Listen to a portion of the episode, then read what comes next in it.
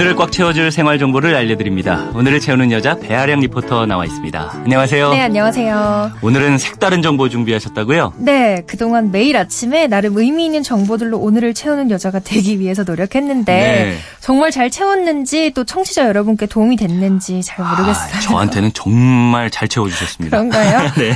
쭉 살펴보니까 제도, 직업, 생활 분야 등 여러 가지가 있더라고요. 음, 네. 시간이 지나서 잊어버릴 수도 있을 것 같아서요. 오늘은 제가 그것들 중에서 유용한 것 한번 뽑아봤어요. 음. 이른바 배아량의 베스트 5, 베베 5입니다. 빠밤. 정말 많은 정보들이 있었어요. 네. 그 배아량의 베스트 5, 베베 5. 첫 번째는 뭔가요? 시행된 지 얼마 안 된 것부터 말씀드리는 게 좋을 것 같아서요. 네. 우선 카드 포인트 현금화가 있습니다. 기억하시죠? 음, 그전에는. 그전에는 모든 카드사에서 카드 포인트를 현금으로 바꿀 수 있는 건 아니었고요. 사용할 수 있는 곳도 제한적이었는데요. 네. 이제는 모든 카드사에서 현금화 서비스가 적용돼요. 또 1원까지도 모두 이체받을 수 있는데요. 이게 카드사와 같은 계열의 은행 계좌가 아니라도 가능합니다. 네. 은행 ATM에서 현금으로 인출도 가능하지만 단 ATM 출금은 만 원 단위로만 뽑을 수 있어요. 포인트를 현금으로 바꾸려면 우선 내 카드에 얼마만큼의 포인트가 적립돼 있는지 확인해야겠죠? 네. 요즘은 카드 여러 개로 나눠서 사용하는 분들이 대부분이잖아요.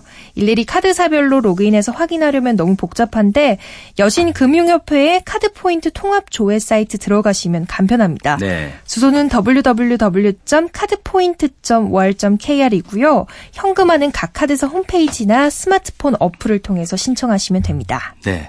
이 9월 28일부터는 교통법규도 달라졌잖아요. 네. 그 내용도 전해주세요. 맞아요. 교통 도로 교통법들이 새로워졌는데요. 우선 지난 9월 28일부터 고속도로와 자동차 전용 도로뿐만 아니라 모든 도로에서 전좌석 안전벨트 착용이 의무화됐습니다. 시행 일주일째인데 아직까지는 잘 모르는 분들이 꽤 많더라고요. 평소에 운전석이나 보조석 같이 앞좌석에서는 습관적으로 벨트 잘 매는데 뒷좌석은 벨트 매는 걸 까먹게 되잖아요. 근데 이제는 모든 좌석에서 안전벨트를 매지 않았다. 그러면 운전자에게 3만 원의 과태료가 부과돼요. 네. 이건 택시도 마찬가지인데요. 실제로 이 제도가 시행되고 나서 기사님이 승객에게 벨트를 매라고 안내했는데 무시하는 분들이 많다고 해요. 네. 이런 경우는 기사님이 안내했기 때문에 단속 대상에서는 제외되긴 하지만 안전을 위해서 반드시 꼭 착용하는 게 좋을 것 같습니다. 그리고 이제 경사진 곳에 주차할 때 미끄럼 사고 조치를 반드시 해야 하는데요. 네. 여기서 사고 조치란 고인목을 설치하거나 주차 제동 장치 사용 유지, 또 도로 가장자리로 핸들을 돌려놓는 것 등을 말해요. 이것도 이행하지 않을 땐 범칙금 3만 원이 부과되고요. 네. 이렇게 해서 베스트 5 두 번째까지 들어봤고요. 세 번째는 어떤 내용이죠? 제가 3일 전에 MBC FM4U 환경 콘서트에 취재차 다녀왔어요. 네. 사실 평소에 미세먼지에 대한 정보만 챙겨보게 되고 환경에 대한 다른 것들은 좀 소홀했던 것 같아요. 음. 콘서트 가서 반성 많이 했거든요. 예. 내가 쉽게 생각했던 것들이 다 지구에 영향을 끼치고 있던 것들이더라고요. 네. 그 중에 하나가 플라스틱이었어요. 요즘은 카페에서 플라스틱 줄이기 캠페인 하면서 실제로 배출되는 플라스틱이 많이 줄었다고 하더라고요. 네. 근데 미세 플라스틱은 아직까지 인식이 좀 부족한 것 같아요. 음. 미세 플라스틱이란 말 그대로 지름 5mm 이하의 미세한 플라스틱 알갱인데요. 네. 이게 워낙 작다 보니까 하수구 거름망에서 분리가 잘 안 되고 바다로 쉽게 흘러나가요. 음. 그럼 바다 오염은 물론이고 플랑크톤이 미세 플라스틱을 먹이로 오인해서 섭취하거든요. 네. 그 플랑크톤을 다시 먹이 사슬 위에 있는 바다 생물들이 섭취하는데 문제는 이게 다시 인간에게 그대로 돌아온다는 거예요.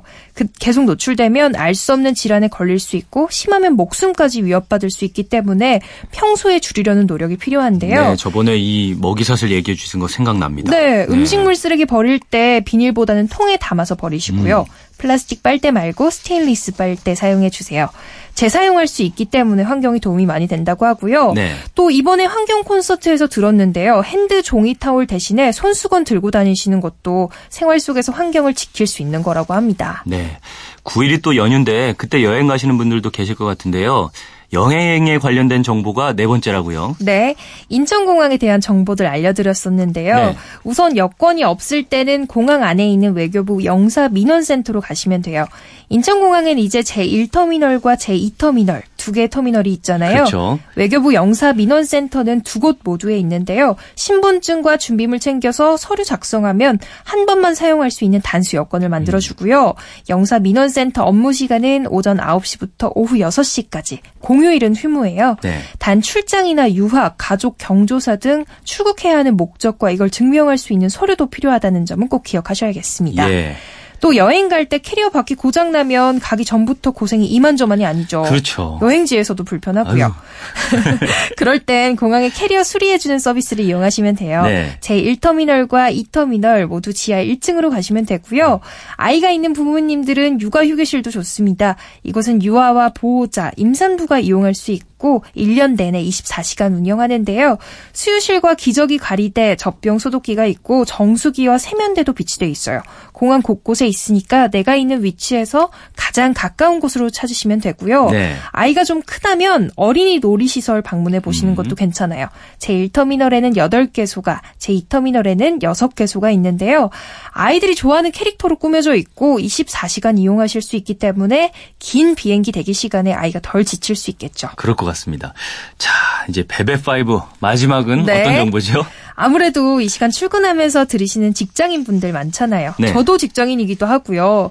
그래서 직장인 증후군 뽑아봤어요. 네. 오늘은 금요일이라서 괜찮지만 월요일에는 월요병 다들 한 번씩 겪어보셨을 텐데요. 그렇죠. 이것 말고도 우리나라 직장인 10명 중 9명은 번아웃 증세를 경험했다고 합니다. 불에 타서 없어지다, 재가 된다로 해석할 수 있는데요. 네. 너무 집중하고 몰두해서 그게 끝냈을 때 피로감과 무기력함만 남는 거예요. 보통은 쉽게 짜증이 나고요. 롤러코스터처럼 감정이 오르락 내리락 해서 그만큼 소진도 심하거든요. 그래서 우선은 쌓인 감정을 뱉어낼 곳이 필요해요. 네. 주변 지인들에게 고민을 털어놓으면서 얘기 나누는 게 도움 많이 되고요. 또 직장과 집을 완전히 분리하는 것도 좋은데요.